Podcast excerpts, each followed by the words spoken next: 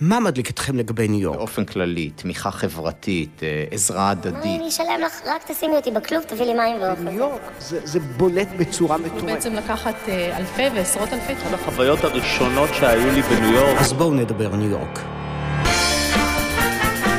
ישראלים חולמים ניו יורק, הפודקאסט של חיים הנדברקר שיספר לכם על ניו יורק כפי שאתם לא מכירים אותה.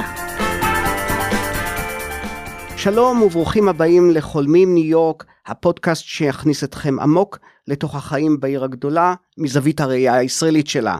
לי קוראים חיים הנדוורקר, והיום אנחנו מארחים את אבי שילון, מרצה בקורס על ישראל באוניברסיטת ניו יורק, אחד המבצרים הפרוגרסיביים בעולם האקדמי האמריקאי. נדבר איתו על החיים בתוך עולם ה woke, ומה הסטודנטים האמריקאים חושבים על ישראל וישראלים.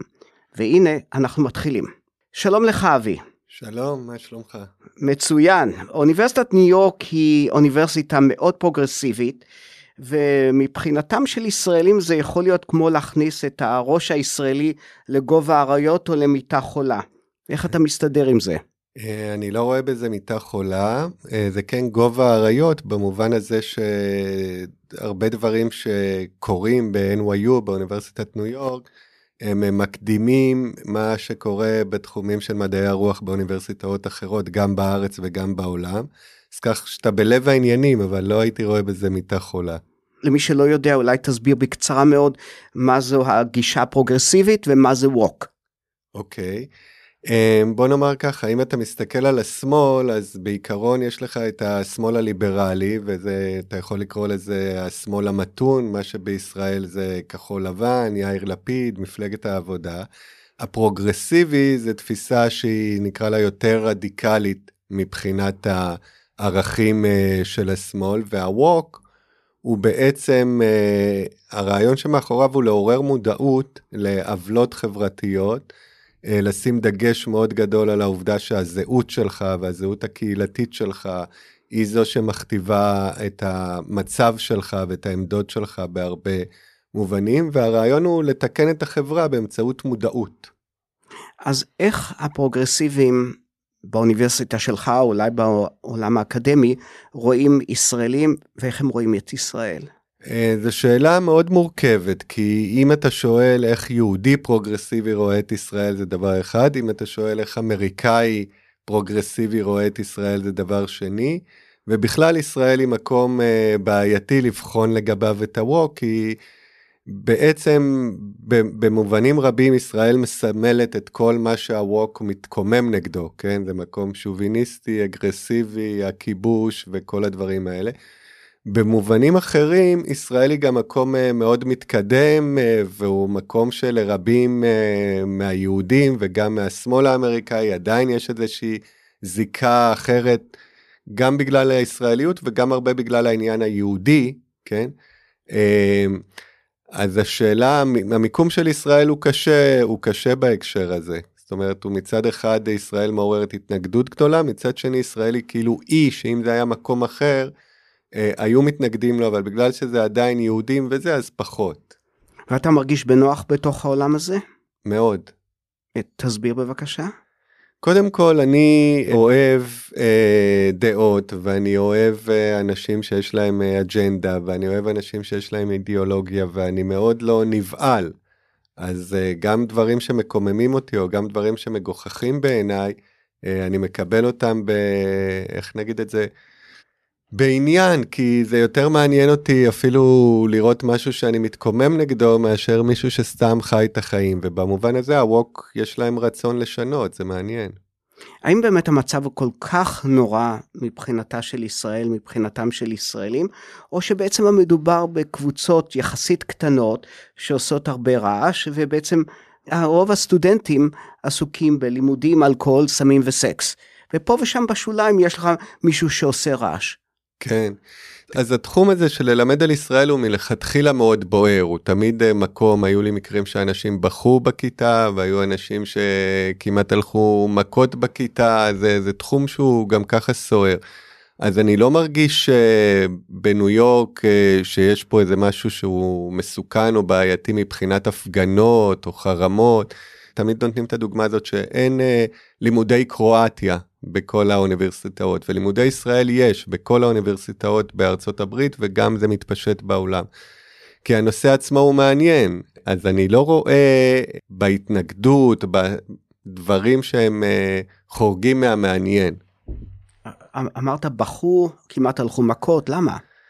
למשל, אני אתן לך דוגמה, לפני שש שנים, כשהייתי כאן בפוסט, אז uh, היה איזשהו טרנד של תלמידים ותלמידות ממדינות המפרץ לבוא וללמוד על ישראל דרך NYU, וזו הייתה כיתה מורכבת, כי היו בה ערבים, יהודים, שחורים, אסייתים, ואז מישהי סיפרה שבעצם אח שלה, מישהי ממדינות המפרץ, כן? שאח או דוד, אני לא זוכר בדיוק, נפגע מכדורים של צה"ל, ואז מישהי אחרת סיפרה שדוד שלה בעצם נפגע באירוע טרור, ואז השיחה נהפכה להרבה יותר אישית ואמוציונלית, וזה הסתיים בזה שמישהי פשוט בכתה ולא יכולה הייתה להכיל את השיחה מבחינה רגשית. הבנתי. אתה רואה את עצמך באופן כללי ימני, שמאלי, מרכזי, איפה אתה שם את עצמך על הספקטרום הזה? Um, אני לא, לא ממש לא בוחן את הדברים ככה כי אני חושב שאתה יודע יש דברים שאני אני מרגיש מאוד יהודי אז uh, האם זה ימני או שמאלני. אני חושב שזה בשיח היותר אה, פשוט זה נחשב יותר ימני. ויש דברים שאני מוכן להתפשר על הכל אני מלמד על הסכסוך אני בקיא בצד uh, עד כמה שאפשר בצד. אה, בזווית הפלסטינית של הסכסוך ואני מאוד ביקורתי ומאוד מבין אותם וחושב שעשינו להם אה, עוול גדול. אז אתה יכול לקרוא לי שמאלני אבל זה לא אומר שמה שאני מבין זה גם מה שאני חושב שצריך לפעול דרכו כך שאני באמת חושב שאני מחוץ להגדרות האלה.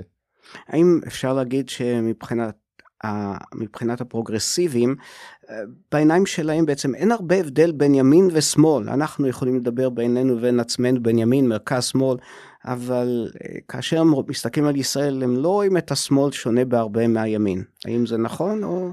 אני חושב שהם צודקים בזה. תראה, אם אתה מסתכל על ישראל לא דרך הפוליטיקה היומיומית, אה, קח למשל את הממשלה שקיימת היום. אה, אז כמובן שהיא קמה כי התאחדו כוחות שרצו להיפטר מביבי, כן? כן? אבל זה לא רק בגלל זה, אני באמת חושב שמרץ, מפלגת העבודה, כחול לבן, הליכוד וכולל אה, ימינה של אה, בנט, הם לא כאלה שונים, כן? המטרה הגדולה, הם ציונים והם רוצים מדינה יהודית ודמוקרטית עם דגשים כאלה או אחרים. ואני חושב שמי שמסתכל על ישראל כתופעה, כן, אין כזה הבדל גדול בין ימין לשמאל. אתה נתקלת במצבים שבהם הייתה נגדך באופן אישי ביקורת גדולה בגלל העובדה שאתה ישראלי, בגלל שאתה מלמד ישראל? Um, תראה, קודם כל אני נורא, אני מאמין באנשים ובפתיחות שלהם. יש כאלה שמלמדים על ישראל ובאמת יש להם עמדה שהיא מאוד מאוד אה, ציונית ומכניסים אותה לשיעור. אני ישראלי ואכפת לי מישראל. אבל כשאני מלמד אני מאוד פתוח ואני חושב שזה ניכר ולכן אה, יותר קל לי אבל אני כן נתקלתי פה בפעם הראשונה בחיים שלי בתקרית אנטישמית שזה היה לי מוזר. מה זה היה? יש סרט חדש שהוא על, אה, על בגין המהפך זה סרט באנגלית The Uphavel והוזמנתי לפאנל לדבר על בגין כי כתבתי את הביוגרפיה שלו. והפאנל היה באחד מבתי הכנסת, והם שאלו אותי אם זה בסדר שאני אשים כיפה, כי חלק מהקהל היה דתי, ואני אוהב את זה, אמרתי כן, למה לא, דווקא כחילוני הכיף שלי הוא לשים כיפה לפעמים, להוריד. אה, חזרתי מהפאנל, הייתי עם חליפה ושכחתי שהכיפה על הראש, ובאמת הייתי נראה כמו מין יהודי כזה, חוץ מזה שזה ביום שבת. ופתאום בסאבווי כשהגענו לרחוב 42 בערך למרכז העיר מישהו הסתכל עליי ואמר לי היי hey, ג'ו. ואני בן אדם חביב באופן טבעי אמרתי לו היי. Hey. ואז הוא הכניס את היד לכיס ופתאום הבנתי שמשהו פה קצת מוזר וכולם מסתכלים כזה בקצת פחד. מכניס אותה עוד קצת לכיס מוציא את היד אה, עם חופן מטבעות וזורק עליי ואומר לי take it. וברגע הזה ידעתי שאם אני מגיב, אה, זה יכול להסתבך, אבל אם אתה מראה שאתה מפחד, זה גם יכול להסתבך. אז נשארתי פשוט קפוא, והתחושה הזאת שאף אחד לא ניגש לעזור לי, אף אחד, אה, כולם פחדו, אה, הייתה מוזרה. הוא יצא ואז הדלת לא הספיקה להיסגר, ואז הוא חזר עוד פעם. הוא אמר, יש לי עוד משהו בשבילך. ואז הוא הוציא הפעם שטרות, איזה דולר, שניים, זרק את זה עוד פעם. ויצא, ורק איש אחד מכל הקרון בא אליי בסוף ואמר לי, what a nice guy, אה? משהו כזה, כאילו לתמוך בי קצת. וזה היה לי תחושה מעניינת, אה, קודם כל להרגיש יהודי, אה, משהו שאתה לא תמיד מרגיש אותו למרות שאתה יודע. ב', אה, אתה יודע, אני מלמד הרבה, וכשדברים הופכים להיות העבודה שלך, אז אתה קצת מסתכל על זה כעבודה. פתאום הבנתי שלא, מה שאני מדבר עליו הוא חי וקיים והוא חשוב. וג', באיזשהו מובן ראיתי בזה כמשהו, נשארתי עם הכיפה עד הבית כשירדתי מהזה, כאילו זה היה המרד שלי. ובאיזשהו מובן זה באמת גרם לי להבין שאתה יודע, מבחינה פילוסופית הרבה דברים הם שטויות, כן, מה ההבדל בין יהודים למוסלמים, ברור שכולנו אותו דבר, אבל זה כן קיים, יש שם יהודי, יש יהודים, ויש כאלה ששונאים אותך, וזה חיזק לי דווקא את החשיבות, באמת, כמיטב הקלישה, אה, שחשוב שתהיה מדינה יהודית בארץ ישראל.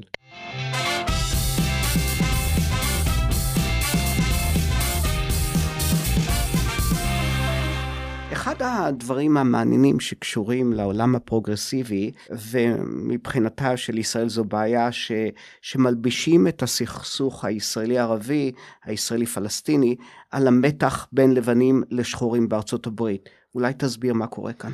כן, יש אה, משהו שמאוד בולט, אה, העניין של הצבע, הפוליטיקה של הזהויות, דבר שגם בישראל, אבל הוא כמובן במקורו, הוא מגיע מכאן.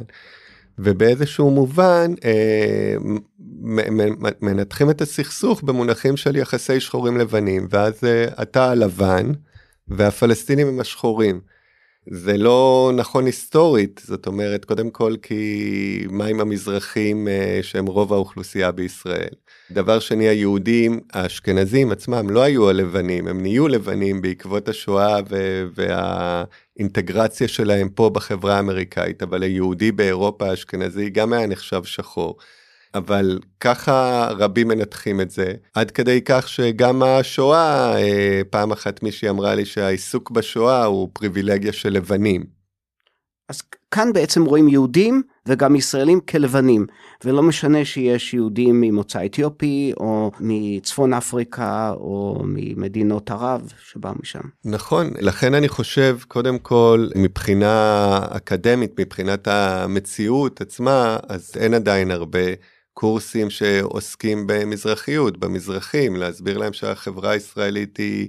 לא בימי בן גוריון והקיבוצים, שזה אשכנזים מאירופה. דבר שני, רוב היהודים כאן, אה, לפחות היותר שורשיים, הם אשכנזים, כן?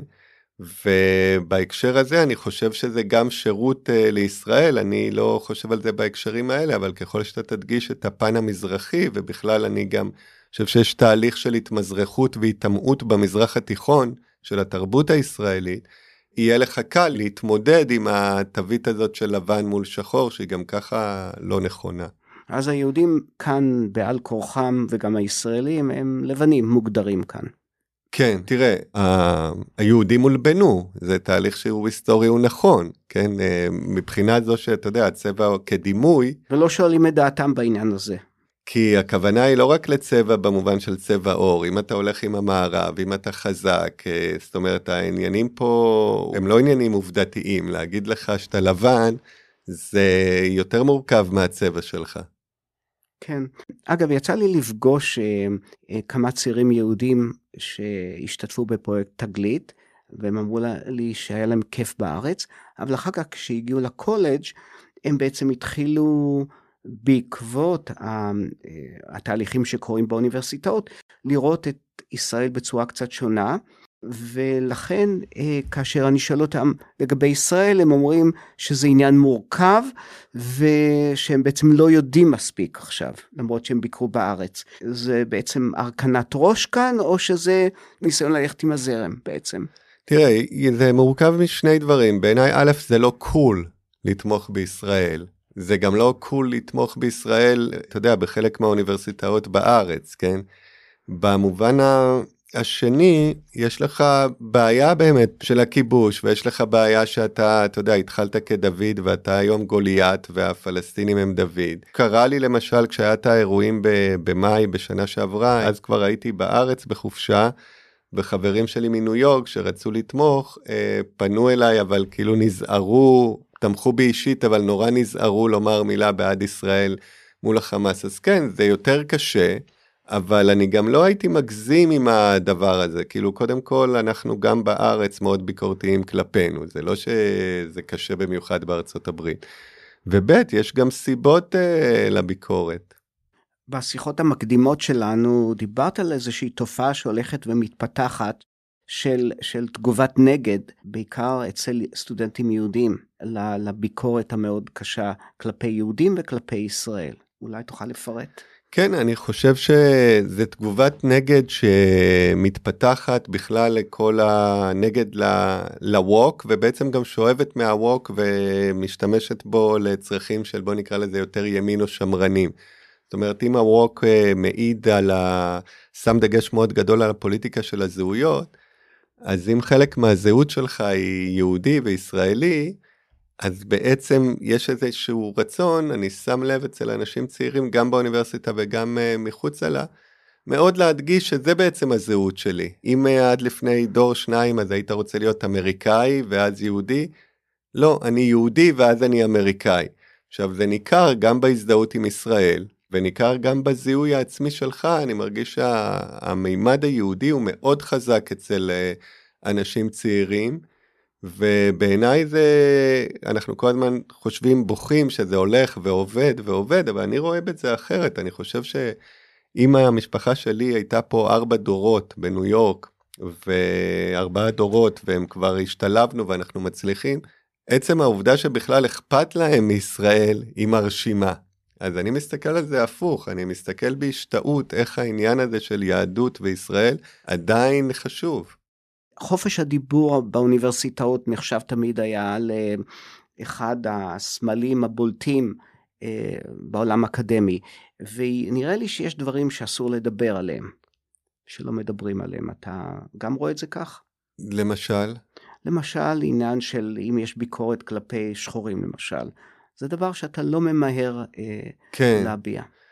אז אה, תשמע, זה, זה, זה דבר מאוד נכון מה שאתה אומר, אבל השאלה היא איך אתה מתקן, כן? אה, אם אתה רוצה לתקן, ובעיניי אין ספק, לא רק בעיניי, כן? אה, שהשחורים הם אה, מופלים וכמובן הופלו, אם אתה רוצה לתקן את זה, אז uh, אתה יודע, כן, כמו שהיום קראתי לא מזמן, שסטנדאפ ישראלי תמיד היה על ערסים וזה, והיום לסטנדאפיסט הוא לא יכול לדבר ככה, כי יש לך הרבה יותר מודעות ממה זה התפתח, למה קוראים להם ערסים, שהאשכנזים הם בעצמם יש לך הרבה ערסים. אז המודעות מגבילה לך גם קצת את השיח. אז נכון שהיום יותר קשה לבוא ולהגיד, uh, אני רוצה לבקר דברים בקרב השחורים. גם אם uh, יש צורך כזה. אבל זה ממקום טוב, כי כשאתה רוצה לתקן את מצבם, אז אתה צריך להניח שאתה צריך לדחוף אותם יותר מאשר לבקר. איך אה, אדם ימני או שמרני ירגיש באוניברסיטה ליברלית?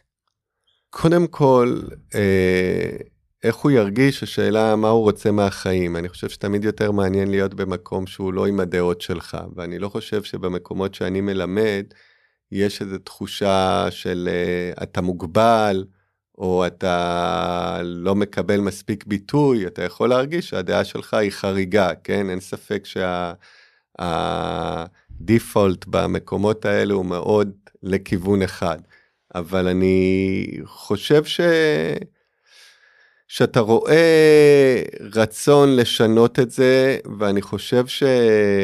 אני חושב שהמצב הוא די טוב, זאת אומרת, אני חושב שהבכי על זה שאי אפשר לדבר יותר ושישראל מוקצת, הוא מוגזם. אני רוצה לספר לך סיפור קטן. אתמול אני אה, ביקרתי במוסד אקדמי כלשהו, והיה שם איזשהו דיון עם סטנדאפיסטים על, אה, על עולם הסטנדאפ, ו, וכולם דיברו בצורה מאוד מאוד פתוחה על הכל. אבל אז שאלתי שאלה אם הסטנדאפיסטים יכולים להגיב על האירוע הבוער ביותר שקרה בעולם הסטנדאפ, וזה האגרוף שהכתיב וויל סמית לקריס רוק. והם פשוט מאוד קפאו, הם לא רצו לדבר על הנושא הזה.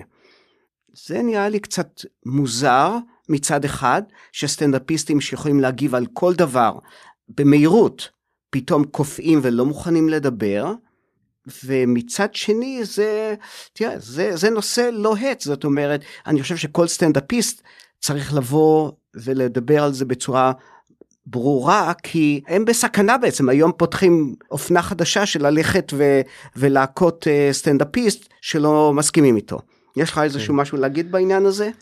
אה, כן, אני חושב ש...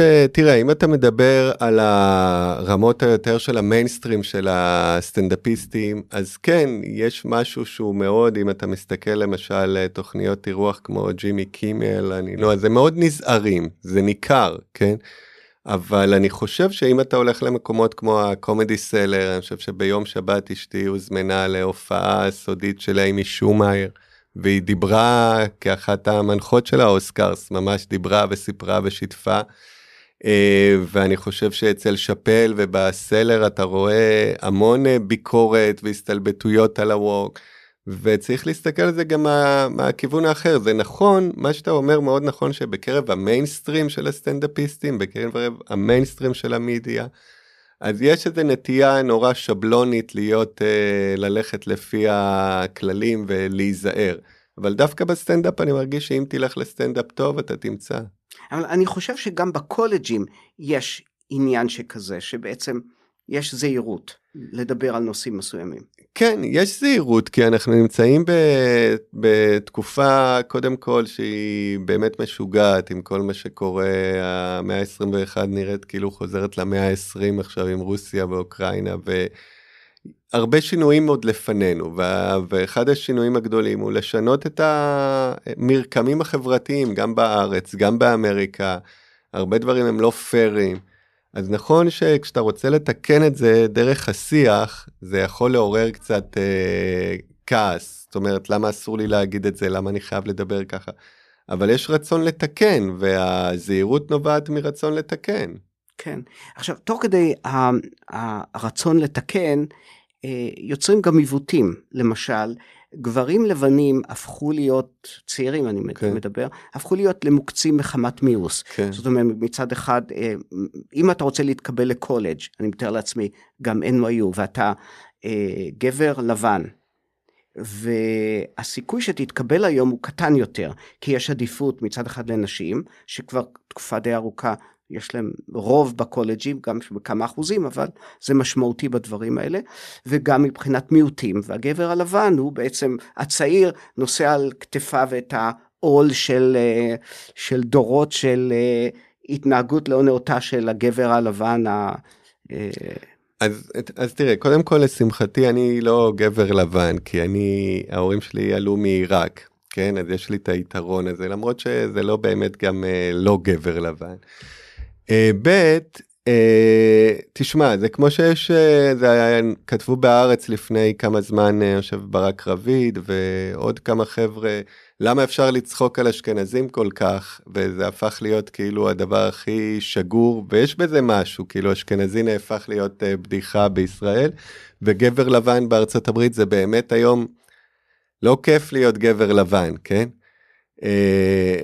אבל, אבל בצדק, כאילו, אני חושב שבצדק, אני חושב שהרבה יותר, האמירה הכי נכונה היא שיותר קל להיות בינוני לבן מבינוני שחור.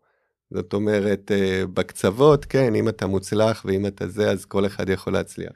אבל ברובד העמוק של הדברים, כן, על גבר לבן, אם זה בישראל זה אשכנזי, ואם זה בארצות הברית זה הגבר הלבן, יש יתרונות מובנים.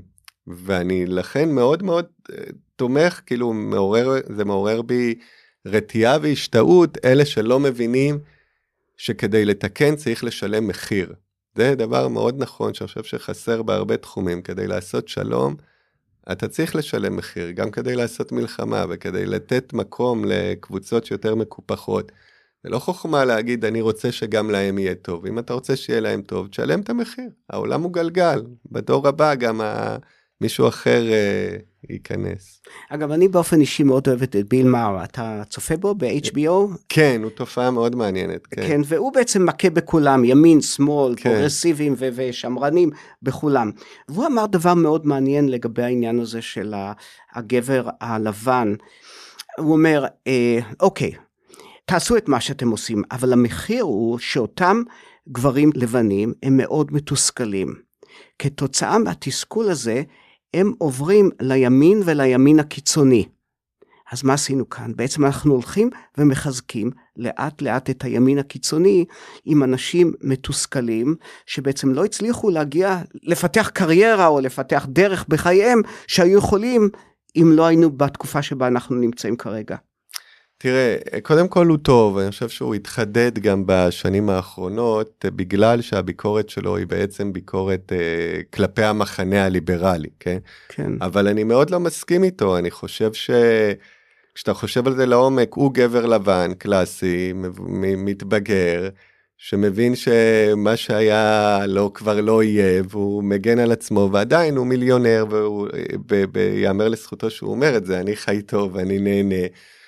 וצריך לתקן את זה, אני לא חושב שמישהו, בגלל שאתה מנסה לקדם שחורים, או, והשאלה המעניינת פה איפה היהודים, כי אתה צריך, מה ששרה סילברמן מנסה לה, להגיד זה בעצם אנחנו היהודים, גם הקבוצות המקופחות, אבל שמים פה את היהודים בקבוצה של הלבנים.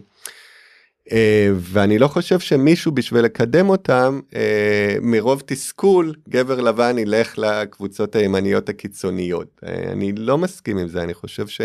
מי שמוצא את עצמו שם היה מגיע לשם בלי קשר לניסיון לעזור לקבוצות אה, מיעוט או יותר חלשות או מוחלשות.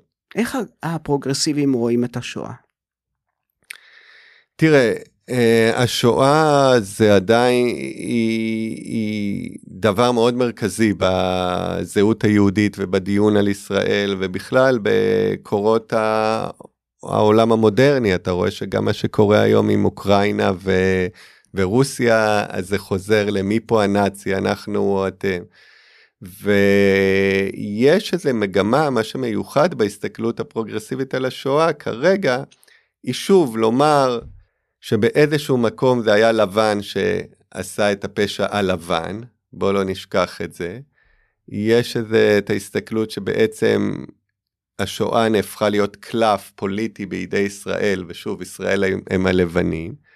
ויש את הדיון היותר עמוק שבעצם בגלל שאתה משווה כל, כל דבר לשואה ומגדיר את זה כג'נוסייד המרכזי אז אתה מפקיר אירועים לא אולי פחות בכמות שלהם אבל לא פחות נוראים באיכות שלהם כלפי קבוצות אחרות. ולכן אפשר לסכם את זה באמירה של הסטודנטית שאמרה לי, תשמע, העיסוק בשואה זה white privilege גם, כן? שזה מעניין ההתפתחות הזאת, שבעצם כאילו אומרים לך, אתה יודע מה, גם אל תעסוק יותר מדי בשואה, כי זה גם מוביל ל-white privilege. יש גם שגורסים שזה עניין של לבנים, זה מלחמות בין לבנים. כן, כן, אמרתי, אחת הביקורות, אתה צודק, לגבי העיסוק בשואה, היא שאל תשכח שזה לבנים עשו את זה ללבנים, והדיון הזה בעצם עוד פעם משכיח את העוולות שנעשו לשחורים, או באפריקה, או במקומות אחרים.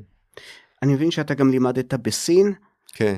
איך, איך הם הסתכלו על ישראל, על ישראלים? Uh, סין היה מדהים, אני עשיתי ב-NYU פוסט לשנה, ואז uh, המשכתי לסמסטר אחד בצ'ינג חווה, שזה כמו ההרווארד של הסינים, זה היה לפני הקורונה, למזלי, אז אפשר היה להיות שם, והם היו הרבה יותר uh, פתוחים uh, ומעודדים uh, ישראלים ומערביים לבוא.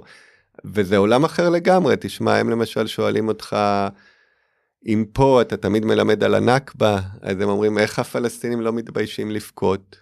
אם הם הפסידו, איך הם ממשיכים לדבר על זה?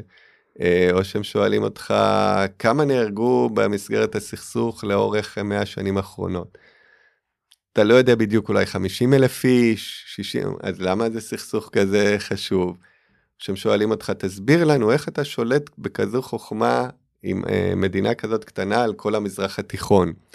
אה, שלא לדבר על זה שהזיהוי שלהם הוא קודם כל שלך אם אתה ישראלי אז קודם כל הם אומרים איינשטיין הזיהוי הוא עם איינשטיין, והרבה פעמים תסביר לי איך אתם כל כך טובים עם כסף, הם כאילו לוקחים uh, קלישאות אנטישמיות והופכים אותם לפילושמיות, לדבר טוב ואהוד ומוערך. וגם היחס שלהם לדמוקרטיה הוא שונה, כאילו למה צריך דמוקרטיה אם יש לכם כל כך הרבה בעיות? הנה, אני שם אה, מפלגה שבוחרת את הטוב ביותר וזה עובד.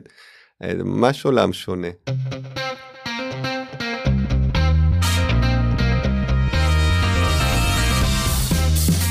איך מגיע כמעט אמרתי גבר ישראלי לבן להיות מרצה על לימודי ישראל בניו יורק. אה, אני החלום שלי אחרי הצבא היה להיות עיתונאי ובאמת מיד אה, אחרי הצבא ניסיתי הכתבה הראשונה שלי אני חולוני במקור הייתה על אדיר מילר הוא גדול ממני הוא אמר לי אני רוצה להיות סטנדאפיסט אתה רוצה להיות עיתונאי תעשה כתבה לזמן חולון בת ים עליי.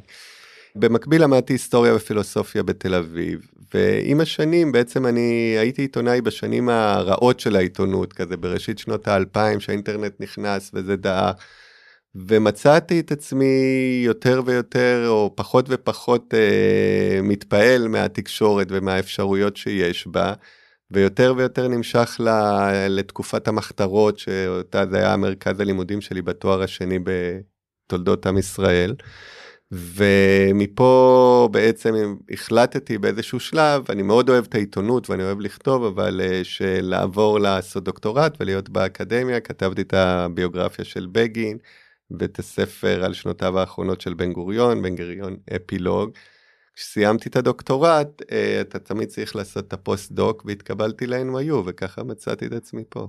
אז מבחינת הרקע העיתונאי שלך, אני רק אה, רוצה אולי קצת להזכיר שאתה היית עורך הדעות של ישראל היום מצד אחד, כן. והיום אתה כותב במדור הדעות של הארץ, כן. ויש לך גם איזשהו רומן עם העיר, אם אני לא טועה. כן, זה, כן. זה, אז כך שאתה עברת את כל הספקטרום כן, בסופו של דבר. כן, חוץ מידיעות אחרונות, אה, הייתי בכל המקומות הקטנים והגדולים והמשונים והרגילים. איך זה לגדל ילדים בניו יורק? אה, מאוד מעניין, אני חושב שהעושר התרבותי פה אה, הוא בכלל בעובדה הזאת שזה כמו מגדל בבל, אה, זה מעשיר את הילדים מהרגע הראשון פה, למשל העניין הזה של שחורים ולבנים אין לנו אותו בישראל. והבן שלי איתמר יום אחד בא ושאל אותי, אבא אתה שחור? אז, אה, ואני רואה שהוא ממש מתפלל שאני אגיד לו כן, עכשיו כן, אני כהה ואני מזרחי, אבל אני מבין שאני לא השחור שהוא מתכוון שאני אגיד, וזה בגלל ה-NBA. ומפה הוא פתאום התחיל ללמוד בבית ספר שהשחורים הופלו, והוא לא יכול היה להבין איך יכול להיות שהשחור מופלה בכלל, כי השחור זה הגיבור שלו מה-NBA. ואז זה מעניין אותך, מאוד מעניין לראות איך אתה יכול לחנך את הילד, כי אם אתה עכשיו אומר לו, אוקיי, הוא שואל, הוא שואל אותך שאלות על יחסי שחורים לבנים, מאיזה, באיזשהו מקום אני אוהב את התום שלו, שהוא בכלל לא מבין את הסיפור הזה, אז אני לא רוצה ללמד אותו, ומצד שני אתה כן תלמד אותו, כי חשוב שהוא ידע, אבל אז זה גם יכול לגרום לו פתאום לה, לאבד את היופי שבתמימות הזאת, שהוא חושב שהשחור הוא סופירייר על הלבן. אה, וזה מעבר לזה המגוון פה שיש לך של האנשים של היכולות ל- לראות דברים אחרים הקריאה נכנסנו מאוד ל-NBA אנחנו אוהדי הנץ ועוקבים בשיגעון ומקווים שהם יזכו באליפות אז זה מאוד כיף לגדל פה ילדים. האם גם להם אה, האם גם אותם אה, מלמדים בבית הספר שהם לבנים פריבילגיים ושהם צריכים להתנצל על מעשי אה, הוריהם? אה, תשמע, אני לא יודע האם, קודם כל, אתה יודע, ניו יורק זה מקום מאוד sophisticated uh, ומתקדם, הילדים שלי עדיין קטנים מדי בשביל שילמדו אותם שאתה גבר לבן פריבילגי, ושוב אני מדגיש שהם חצי עיראקים, אז הם לא יכולים להיות גבר לבן פריבילגי. אבל uh, אני חושב שזה מאוד, תראה, להיות מורה, אני רואה את זה כאן, uh, דרך הילדים שלי. אני מלמד את הסטודנטים, אנחנו תמיד ביחסים טובים וזה כיף לי ללמד ומבחינה אינטלקטואלית ולהיות בקשר עם הסטודנטים, אבל רק על התלמידים, על הבנים שלי, אני רואה כמה המורה הוא דמות חשובה להם, שמשפיעה להם. וזה השפיע עליי גם על איך שאני רואה את עצמי מול הסטודנטים, ואני אומר את זה כי אם יש לילדים שלך מורים טובים, אז הוא יכול ללמד אותו שכן, שהגבר הלבן הוא פריבילגי, ובאותה מידה הוא יכול ללמד אותו, תשמע, אתה ממש לא אשם בזה אישית. אה, אז זה נורא תלוי במורה, כאילו, לכן אני לא אוהב שאומרים, אה, מחנכים אותם לא טוב להרגיש רגשות אשם, כי זה תלוי איך מחנכים, אתה לא יכול לעקוף את הנושא. ואתה כמובן גם לא צריך לטעת בילדים קטנים את התחושה שאתה אשם ועליך נמצא המטען ההיסטורי הגדול הזה. ראשית, אני מסכים איתך שמורים טובים זה, זה המפתח כן. לחינוך מצוין. ועוד הערה קטנה אה, בשבילך, העובדה שאתה חצי עיראקי, מה החצי השני? אגב. לא, אני עיראקי שלם. אתה עיראקי שלם. הילדים שלי חצי. החצי, ומה אימא? אשכנזייה. אשכנזייה. כן. העובדה שהבן שלך הוא חצי עיראקי, לא אומר שהאמריקאים רואים אותו כחצי שחור גם. נכון, נכון, אין ספק, אבל כשאתה מסביר את זה, זה מוסיף מימד, ואתה יודע, כל העניין הזה של הצבע, צבעים משתנים. אתה יודע שהאתיופים, למשל, בישראל, הם נתפסים כשחורים, הכינוי שלהם באמהרית, שהם היו באתיופיה, זה אני הלא שחור. הם נתפסו כלא שחורים שם. אז הצבע הוא גם עניין, אתה יודע, הרי בסופו של דבר כולנו מאותה מוצא.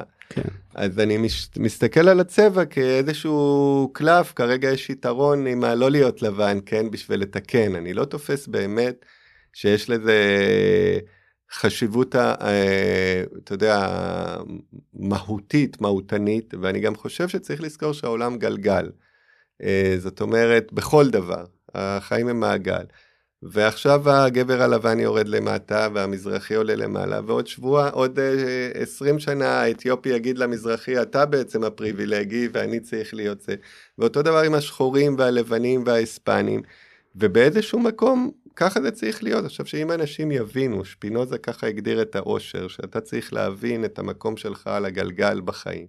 וככל שכל אחד יבין שזה גלגל, יהיה יותר קל בהכל. אוקיי, okay, אז אה, אני מבין שאתה אה, חושב, אתה חי בניו יורק, אתה נמצא ב, בלב העשייה האקדמית, אה, זו עיר עם המון מוסדות אקדמיים. כן. ואתה הולך, אני שומע, לכיוון של אה, מכללת תל חי, זה לא קצת מוגזם?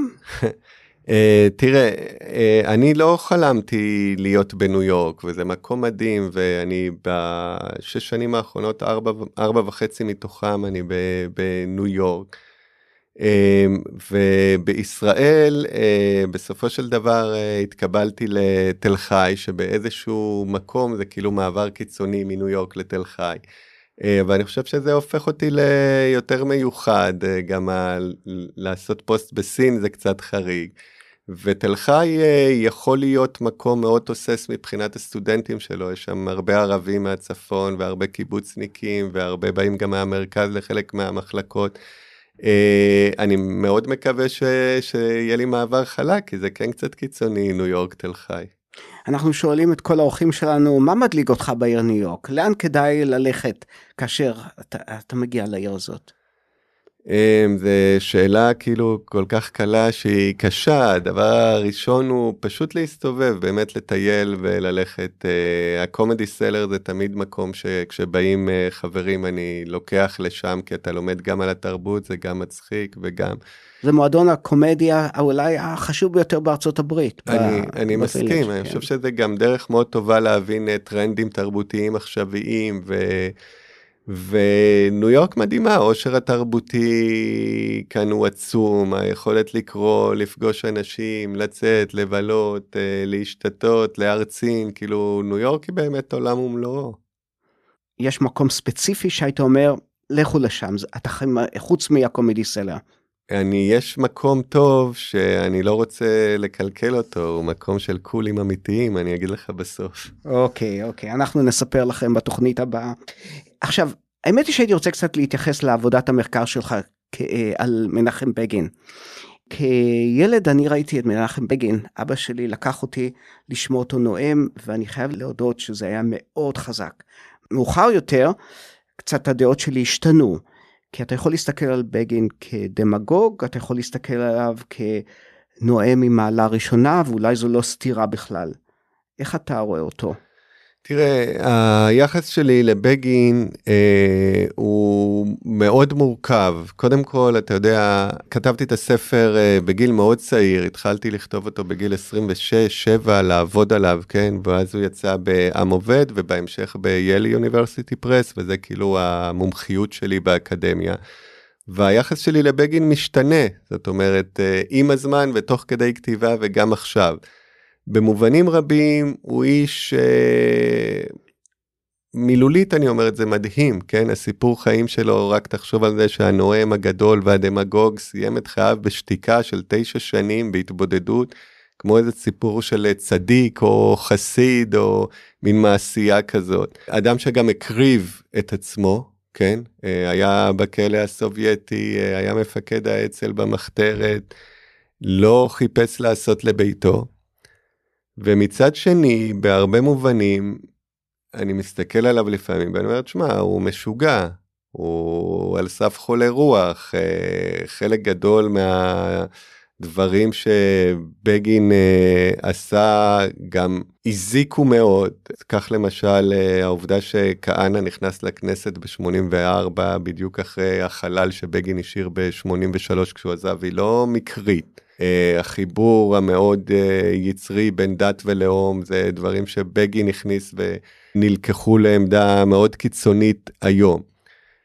מצד uh, אחר, אתה יודע, הוא כן היה, אתה יודע, גם היום מהללים אותו כדמוקרט ואביר uh, מערכת המשפט, אבל בגין היה גם אדם שמרד ורצה להקים מחתרת נוספת uh, נגד הסכם השילומים לאחר שהמדינה כבר קמה.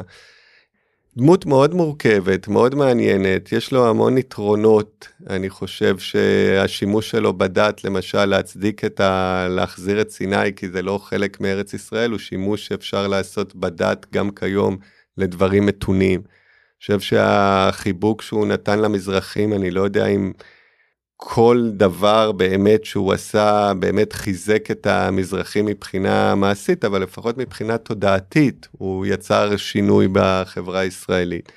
וקצת מצחיק אותי היום שהוא הפך להיות הכוכב של השמאל, כן? כי זה לא נכון ומאוד פוליטי, אבל, וגם כשאני כתבתי עליו, בגין היה דמות האחר, ופתאום בגין הוא הקונצנזוס, זה מראה כמה הוא השתנה. אבל היחס שלי אליו בקיצור באמת מורכב וכולל הרבה רבדים. מה, מה, מה בגין היה חושב על הליכוד היום? אז תראה, כששואלים את השאלה הזאת, אז הכוונה היא כמובן שלמשל, אין ספק שבגין היה מתחלחל מהאופן שביבי מתעמת עם מערכת המשפט, כן? זה נכון.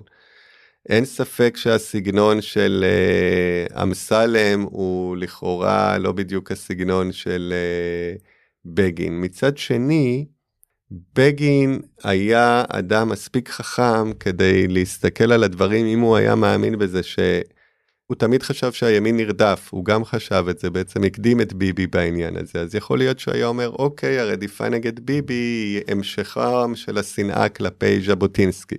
מאוד יכול להיות שהתבטאויות הוולגריות של מירי רגב או אמסלם, הוא היה אומר לך, תשמע, אני תמיד הייתי שייך לאנשים היותר עממיים, גם אני כזה, והוא דווקא היה מאוד מפרגן להם ותומך בהם. אני בטוח שהוא לא היה אוהב את הערעור על מערכת המשפט, זה נכון. אני לא בטוח שבגין היה מזדעזע מהליכוד כמו שחושבים, אז צריך לזכור uh, מי היה בגין. בגין בעצמו היה אדם ש... אמנם בשפה אחרת, גבוהה ומתוחכמת יותר, היה אדם שהיה דמגוג, שהיה איש ריב ומדון, אה, אז אני לא בטוח שהוא היה מזדעזע מהליכוד הנוכחי. האם זה לא סמלי שהבן של uh, בגין היה חבר כנסת בליכוד, האם הוא כבר לא?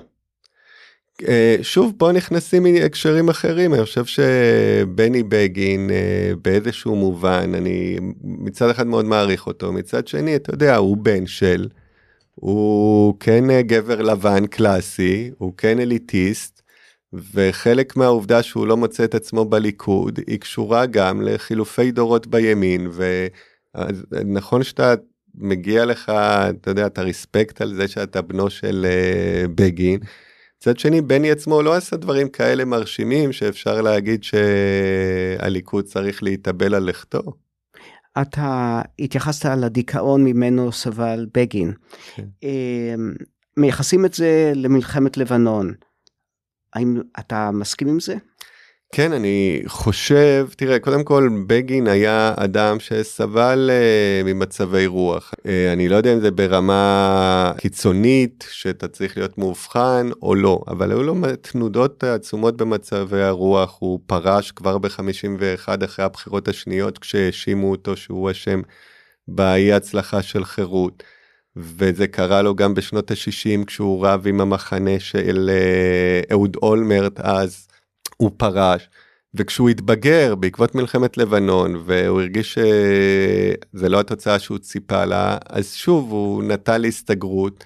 אבל זה כלל גם הרבה דברים אחרים, הוא קודם כל, אה, הוא היה אחרי אירוע מוחי, אז לא, לא הגדירו את זה ככה, ואחרי אירוע לב, ואשתו עליזה נפטרה, והם היו זוג שמאוד תמך אחד בשני. וכן היה לו קשה לראות שמלחמת לבנון אה, היא לא שהייתה אמורה להיות תוכנית אסטרטגית מדהימה להשיג שלום בסוף עם לבנון. אה, הופכת להיות ביצה מדממת של חיילים אה, שמתים כל שבוע ובמובן הזה בגין היה מאוד ייחודי הוא באמת הלקה את עצמו העניש את עצמו על מה שהוא ראה ככישלון מבחינת האחריות שלו למצב לא לא מהבחינה הזאת שהוא חשב ש. התוכנית שלו הייתה לא טובה, אלא מבחינת זאת שהתוכנית לא הצליחה והוא האחראי. צריך לזכור לזכותו של בגין את העובדה שיש לנו עדיין הסכם שלום עם מצרים, אה, למרות שזה לא הסכם אידיאלי ומושלם, אה, זה הסכם שלום שעובד. אני חושב שקודם כל הסכם השלום אה, עם מצרים אה, הוכיח את עצמו והוא היה מהלך אדיר של אה, בגין, זאת אומרת הוא קשור גם לאישיות של בגין. ההצלחה להשיג את ההסכם הזה לבגין יש עוד אה, הרבה הישגים אני חושב שהעובדה שהחברה הישראלית נמתחה כמעט עד למלחמת אחים בכמה הקשרים בהתנתקות אחרי רצח רבין במצבים אחרים ומעולם לא גלשה לזה. היא גם חלק מהמיתוס שבגין כן הנחיל פה, שאפשר ללכת עד הקצה, אבל לא למלחמת אחים כמו באלטלנה ובסזון אה, לפני, אז בוודאי שיש לבגין הרבה זכויות. עכשיו אנחנו מגיעים לשלב השאלה הזהה. אנחנו מבקשים מהאורחים שלנו, נותנים להם את האופציה לשאול אותי שאלות, אה, אז קדימה. אז אה, מה הדבר שאתה הכי מתחרט עליו? וואו. לא, בטוח שיש, בטוח שיש. אמ, תראה, אני הייתי בצרפת לפני ש, שהגעתי לניו יורק, הייתי ארבע שנים. אה, אני נהנה מכל רגע אה, בניו יורק, ללא ספק. הייתי שמח אולי בדיעבד לחיות אה, עוד איזה שנתיים שלוש בפריס. כן? כן. כי אני אוהב את שתי הערים האלה. אני גם אוהב את תל אביב מאוד אגב, אבל יש משהו מאוד מיוחד בפריס, ואם תיתן לי את האפשרות לחיות בפריס או ניו יורק, אני אגיד לך ניו יורק. למרות זאת, אני חושב שעוד שלוש שנים בפריס היה הופך את החוויה הזאת למשמעותית יותר. ומה הדבר שהיה גורם לך לעזוב את ניו יורק? אם uh, אחד הילדים שלי היה עובר לשם, אה, לא, זה צריך, אם שני הילדים שלי היו עוברים לשם, כן, אבל כמו שאמרתי לאורח קודם, בחיים אף פעם אי אפשר לדעת. כרגע זה לא נראה לי עניין אה, מעשי, אבל אתה אף פעם לא יכול לדעת, פשוט אי אפשר לדעת. טוב, אז זה אמור לי שתיים, אבל אני אעשה שאלה אחרונה. מה הדבר הכי ישראלי שאתה עושה בניו יורק? כש... אני נוהג במכונית שלי, אני לפעמים מקשיב לגלגלצ. יפה. טוב, אבי, תודה רבה לך, תודה, תודה שבאת. תודה לכם המאזינים שהקשבתם לנו. אתם מוזמנים לשתף את הפודקאסט עם חברים או בני משפחה שדלוקים על ניו יורק כמונו, וכמובן לעשות subscribe בערוץ בו אתם מאזינים לנו. אם יש לכם הערות או טענות, ניתן לשלוח לאימייל dreamersnycinfo at gmail.com ולהתראות בתוכנית הבאה. להתראות, היה כיף, תודה.